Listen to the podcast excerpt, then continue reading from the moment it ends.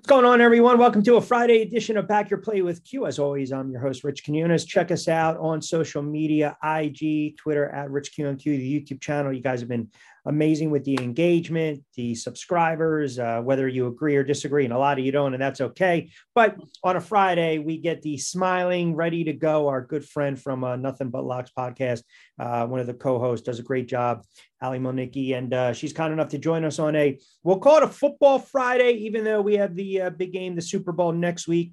Uh, but a lot to talk about. Uh, mm-hmm. my friend. So let's get into conference championships. Um, from a betting standpoint, you kind of have to sit back with that San Francisco and that Philadelphia Eagles game and you say to yourself, all right, do I hedge? Do I do some inline? Or do I just kind of sit back, have a couple cold ones and just chalk it up as an L? Yeah, that one was obviously at the Niners money line. Obviously, once Brock Purdy went down, you saw how bad Josh Johnson was. There was no coming back from that. I did have the under in the game, so I didn't hedge any bets because I was riding on that. I did lose on the AJ Brown over. I bet his over for the um, receiving yards, so I didn't hit that. Uh, it was just it was so bad to watch that game because being a New York Giants fan, the last thing you want to see is the Eagles win easily.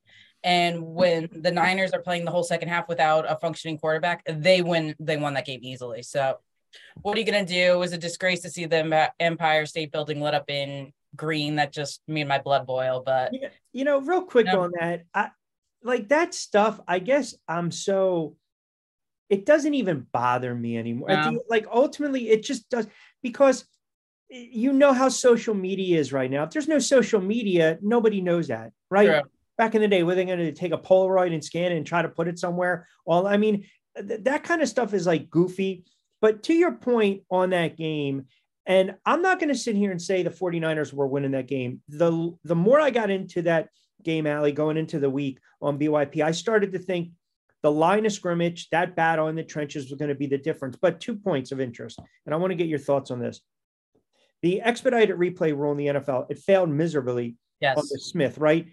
You know this as a football fan. When you're watching the receiver get up and go like this, go like this, he's running to the line of scrimmage, rushing to get the playoffs. So San Francisco has no shot at throwing a challenge flag. I blame Shanahan yep. for that one. And then there's been the talk all week long about why did you not have a emergency emergency quarterback? I mean, again, let's be honest, did we think Purdy was going to get knocked out of the game? But I just thought from a coaching standpoint, preparation standpoint, San Francisco kind of dropped the ball there. I agree. And, you know, in Kyle Shanahan's defense about the quarterback situation only, Brock Purdy technically was the emergency, emergency quarterback. Know, right? So I, I, don't fault them for that. I did bring up on the Nothing But Locks podcast I said when Baker Mayfield became uh, when he was waived by the Panthers, I said I think the Niners are doing a disservice not to pick him up. I thought that he would have been a, a fine backup to Purdy. He has playoff experience. Josh Johnson just looked like he didn't even belong in the league in that yeah. game. But to go back to the Smith catch, Rich, when he caught that ball, I was sitting in the bar watching it, and I immediately said, challenge that because again, like you said, he was saying, let's go, let's go, get the playoff. When Kyle Shanahan did not throw the challenge flag, flag, I literally was like, they're losing this game. That's going to be the play that turns it around. You had a fourth and three. You would have got the ball close to midfield on your first drive of the game in the Eagles stadium. How do you not even, even if you had question if it was a catch or not, you still throw the flag. Yeah. I think he dropped the ball on that, and that was the biggest takeaway I took from that game. Right, because if they stop the Eagles and the Eagles punting at zero zero, your play calling to some extent is a little different. Now, we just saw the Eagles' defensive, their, their front, their off, uh, their defensive line really just attack. They got you pick your poison with the weapons and the offense, and we'll get into that in a couple moments. And then flip side, the AFC Championship, Kansas City and Cincinnati. And I know so many people watching that game, right? I've been talking about it all week. I did shorts on it. I've been going back and forth with people on Twitter, on YouTube Live. The NFL's fixed. The NFL's rigged. The NFL's this. It's not. No. It, it's not fixed. It's not scripted. It's not rigged. It just the officiating stinks. It's beyond mm-hmm. inconsistent. But a couple points on that game. Cincinnati got the ball back twice. Right. With six minutes to go. Two series, and they couldn't get it done. And then on the roughing the passer play with um, Ossai, that is a bang bang play. But mm-hmm. you know this as much as I do, and I'm sure you guys talked about it. That did not cost them the game. You still have to throw the flag, but you're not going to punt the ball down the middle of the field. That's a yeah. no no. So special teams issues, lack of uh, awareness on the field, and then the fact that Cincinnati got the ball back twice, mind you, late in that game, and they couldn't go ahead with the score. Yeah, totally agree with you. Joe Burrow did not show up that game. He just, it was one of the reasons I had picked the Bills the week prior. Yeah. I thought that his immobility was going to cost him, and it did. If you look at the first quarter, I think he was sacked back to back times, multiple times. He just wasn't mobile. He didn't get out of the pocket. He just stayed back. And it's one of the big things that people have criticized Brady for. One of the few things over the years that he's his immobility. I think Joe Burrow, that's his biggest weakness is being immobile. Yeah, I mean, listen, they they've got some weapons, and it's funny because watching the game, I'm like, well, if they win this game, they're going to have to really start to pay people. And then I think from a fan standpoint, from a Giants fan standpoint, I love Higgins. I think he'd be a yep. great weapon on offense. Yeah. Um, and you know, Kansas City, they've got banged up players. We'll get to them in a moment. Mahomes, uh, his mobility was certainly limited. You know, this game, when you look at the Super Bowl and how it opens up, right? Kansas City uh, you're sitting there. The Eagles are minus. Uh, I'm sorry, Kansas City was what uh, one, one and a half, or minus one, one and a half. The line flipped to two and a half. I mean, we saw the line movement. Uh, we see where it sits now. I think both teams are getting a ton of action uh, with the betters. The over under the total not really has moved a lot 49 and a half. I've seen it go up to 51 if people wanted to grab the under at that point. But this tells me 50 50 on this game that it is almost a it's a pick 'em. it's a coin flip, and it's just where you're going to hang your hat. You're going to hang it on Mahomes and that offense. You're going to hang it on the Eagles and Hurts and that defense. So when you look at the opening line movement and and where the odds are to where we are now, does this tell you that you know this is a game that's probably going to be won or lost in the fourth quarter, and it's going to be competitive and close? So interesting point that my colleague Robert brought up on our podcast yesterday if you switch the quarterback situation, if Jalen Hurts was quarterbacking the Chiefs and if Pat Mahomes was quarterbacking the Eagles, the line, Rich, would have been Eagles minus 10. How crazy you is that? it would have been that high? It would have been cl- maybe not that high, but it would have been close. He's a oh. bookmaker. He says it would have definitely been a score or more. Think about Patrick Mahomes with all of that protection that Jalen Hurts gets with the Eagles. Think of Patrick Mahomes with having that defense with the Eagles and getting to Jalen Hurts, who the Kansas City Chiefs doesn't have the best line. I think that the separation between Pat Mahomes and Jalen Hurts is so far gone. You look at these are going to be the two MVP finalists. I think in this game, Pat Mahomes is going to prove why he is the best quarterback in the league. I think Jalen Hurts is still not 100% as well.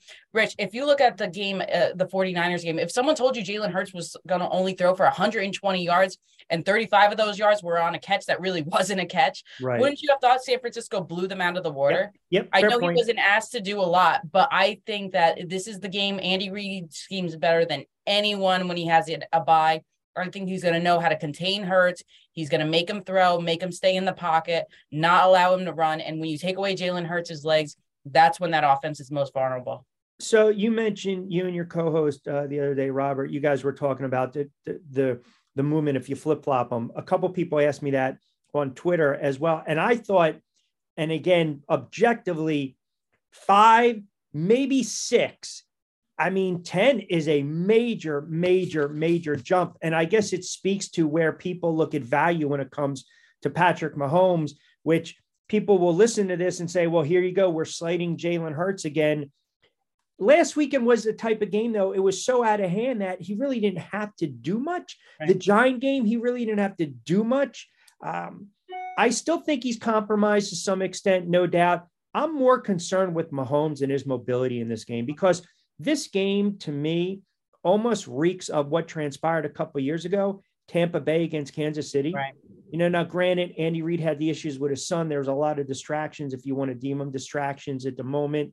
Um, that Kansas City offensive line was leaking a ton of oil going into that game. And Tam- uh, Tampa Bay, not to be confused with the 2000 Ravens, but Tampa Bay was able to get to Mahomes. I get the sense that uh, the Eagles are going to have some big time game wreckers on that defensive side of the football. And I just, I am not comfortable right now leaning one way or the other, I guess is my point. Yeah, that's fair. The bias in me, obviously, I don't want the Eagles to win, but the better in me is still, I'm still siding with the Chiefs.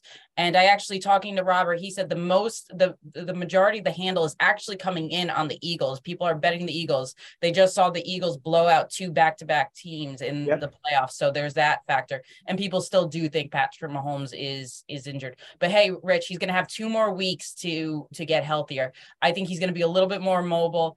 And at the end of the game, that doesn't matter. He still knows how to make the plays. Andy Reid's going to design a scheme where he's going to take advantage of making short passes, getting Kelce involved very early. I still think I'm siding with the Chiefs 100% on this one. Yeah, interesting, right? Because we always talk about that recency bias. And you would think if the Giant game was a little more competitive, right. the 49er game was a little more competitive. Um, Kansas City, you know, I'm starting to look at some of these early props right away. I want to get your thoughts on a couple of them. Um, I'm looking at the fact that right now I saw Travis Kelce over 76 and a half receiving yards. Now, Juju and Toney are going to be questionable. He's hit that number 11 out of 19 games, which is right around a 59 60 clip. We know the Eagles tend to give up a couple big plays here and there. Uh, DeVonta Smith over 61 and a half receiving yards. I think 10 of uh, his last 18 have hit in that regard. And then the one that, again, my buddies were asking me, Patrick Mahomes' most passing yards. Yeah, fine, but there's too much juice. It's like yeah. minus 220. To me, I'm not I'm not really buying into that notion. Um, have you looked at any early player props that have caught your attention on a uh, uh, Nothing But Locks podcast? Not yet. I usually wait till the week of. I want to see how they practice. You know, I wait for that, see any reports coming out of the camp. I will say I haven't looked at the prop yet, but a, a Chiefs player I want to keep my eye on is Skyy Moore. He really showed up once Toney went down, once Smith Schuster went down. I think that they're going to involve that rookie a lot in this game. So Skyy Moore is a guy I'm going to look at for taking the over with his receiving yards. But if we want to go past the player props, I love the under on this game. I have always been an advocate of betting the under in the Super Bowl. Everyone wants to see a high scoring Super Bowl. So when the public comes out, they pound the over. But think about it, Rich. You have two weeks off. Players show up a little rusty. There's a little jitters. You're playing on the biggest stage that you'll ever play on. I'm taking the under in this one. If you remember a few years ago when it was the Kansas City Tampa game, the over was pounded. Yes. And it was a it was an under the whole yep. game. So yeah. I love the under here. Uh, your one player prop that you mentioned, I think 950 plus 950. Yeah. Uh, anytime touchdown. That's not, that's very good value. And to your point with the unders, I harken back to the uh, Rams and the New England Super yep. Bowl. That was an ugly, ugly, ugly game where you kind of sat back and you kind of, uh, you know, watched it unfold. All right, let's go around the league uh, a yep. couple minutes while we got you. So uh, we'll get to Brady in a moment. Carr obviously is not going to be the Raiders quarterback. We know that. And then you got Aaron Rodgers kind of uh, wallowing in the win here. To go back to Green Bay, minus 115. The Jets look like the front runner right now, plus 115. The Raiders at plus 750. And then the Colts at plus 1,000. Uh, where is Aaron Rodgers going to be under center when the season starts in September? So I actually think he's going to end up staying in Green Bay. I, I really do. My, my my favorite destination for Aaron Rodgers would have actually been San Francisco, but he made it clear that he does not want to go to San Francisco, and it, which is a, a shame because it's the perfect situation for him. There is not one other team besides San Francisco in this in the NFC that is Super Bowl ready. He would be on a Super Bowl ready team with a top defense in the league you have a bright young guy named Christian McCaffrey, who's probably the best all-around player in the game. You go to the you go to the Niners because Purdy's probably going to miss the start of the season, and that's your best option for Aaron Rodgers if you want to win another Super Bowl. I don't see him pulling a Brett Favre and going to the Jets. Indianapolis is a mess. And why would you want to go to the AFC and compete with the likes of Josh Allen, Joe Burrow, and Patrick Mahomes when you are in the NFC where the tier of quarterbacks is just so much significantly lower? So at this point, I, I think he ends up staying with Green Bay. Yeah, I tend to agree. I don't, I don't again, subscribing to the whole now you hire Hackett. I mean, we saw the same thing in Denver and it, it blew up in their face and they had to spend two, 250 and basically give up everything uh, for Russell Wilson. And then you mentioned the Jets. I mean, we saw this before with Brett Favre years ago. They were three and three. He had the five touchdown performance against Arizona. They went to eight and three, and then all of a sudden he hurt his arm, turned into noodle arm, and I believe they finished uh, nine and seven uh, that season. And then you know the other news, and we'll we'll get to Brady in a second, was the whole Sean Payton, where you're again. I look at Sean Payton, and he just it's Gruden to me. I mean, you had the one, you had the one Super Bowl perhaps you just couldn't utilize all that talent with Drew Brees, and maybe you were only in those spots because of Drew Brees. But I don't understand the allure, and I certainly don't understand where now the cupboard is bare if you're Denver. The cupboard is bare. So what you want to try to build around Russell Wilson or fix him or reclamation project because that's a $250 million mistake right now. Uh, so when you heard that Payton goes to Denver, I mean, what's your what's your first thoughts on that? Denver just keeps mortgaging their future with with this move. I agree with you, Rich. I that is the perfect comparison, Jon Gruden to Sean Payton. I never was a huge fan of Sean Payton. I know he was our defensive coordinator years, years, years back. But for for, for me, or offensive coordinator, I should say. But for me, Sean Payton is always going to be tied to Drew Brees. It's kind of like tying Belichick to Brady. I don't see the success that that Payton's going to have with Russell Wilson. Wilson's a different quarterback than Drew Brees. I know they have the height comparison and everything, but I just don't see it, Rich. I think that Denver they're going to be on another losing season. They don't really have the best offensive tools. Their run game, I know they're going to get Javonte Williams back once the year starts, but I, I just don't see it here. It, it's it, they have the best defense and they just keep wasting it away. I thought they should have get a, gotten a defensive minded coordinator. They failed with Hackett, but what are you going to do? They went for the name. Yeah, I want to I want to go back. I want to clarify something too. Uh, when I was talking about, and I want to know if you guys touched on this in NBL on the podcast with the opening line. Kansas City opened at minus two and a half. Currently, right. the Eagles are sitting at one, one and a half. Um, was is that was was that opening line in your guys' estimation was that um, because of Kansas City's pedigree and yes. their track record, so to speak, and you know the experience and being there before? Oh, absolutely. I mean, I believe they've been to what three now three of the last four Super Bowls. Yeah. So you always got to factor that in. Yeah. Um, Brady finally announces his retirement again. And, you know, it comes to like, does it really matter when he recorded the message? I mean, I can, again, don't care now. Um, you and I, we as fans, we we've been able to get the best of him in the biggest moments, right? Because the Giants are two and zero oh in the Super Bowl against yeah, him. exactly. To me, if you want to sit back with your friends at a bar and talk about the Mount Rushmores and the Goats and the greatest of all time, and if is it Marino or Elway or Montana or Peyton or Brady, that's all well and good. I, I think for the body of work, the resume, the longevity, the consistency, personally, as a football fan, I'm going to miss Tom Brady. I, mm-hmm. I mean. I, am just being honest. I'm, I'm going to miss Tom Brady because I love the passion he played with. I love the fire that he played with. And albeit, you know, did the deflate gate or the spy gate, some of that stuff aside, I, I don't, that really doesn't bother me. Um, I just think it's an end of an era, right? Where we're seeing all these great quarterbacks and players kind of retire. So, do you believe that his decision was solely on the fact that he had a lot of the off the field issues going on. It's well documented with the divorce and whatnot. But also, Tampa Bay really wasn't a good team. Like, if Tampa finished 14 and three and they lost on a last second field goal against Dallas, I believe he's coming back. Yeah, I agree with you, but if you look at any of the other destinations, where's he going to go where he's going to win a Super Bowl next year? It's definitely not going to be with Tampa. You can't say Oakland in the reunion with Josh McDaniels because they're not beating the Chargers, they're not beating the Kansas City Chiefs in that division.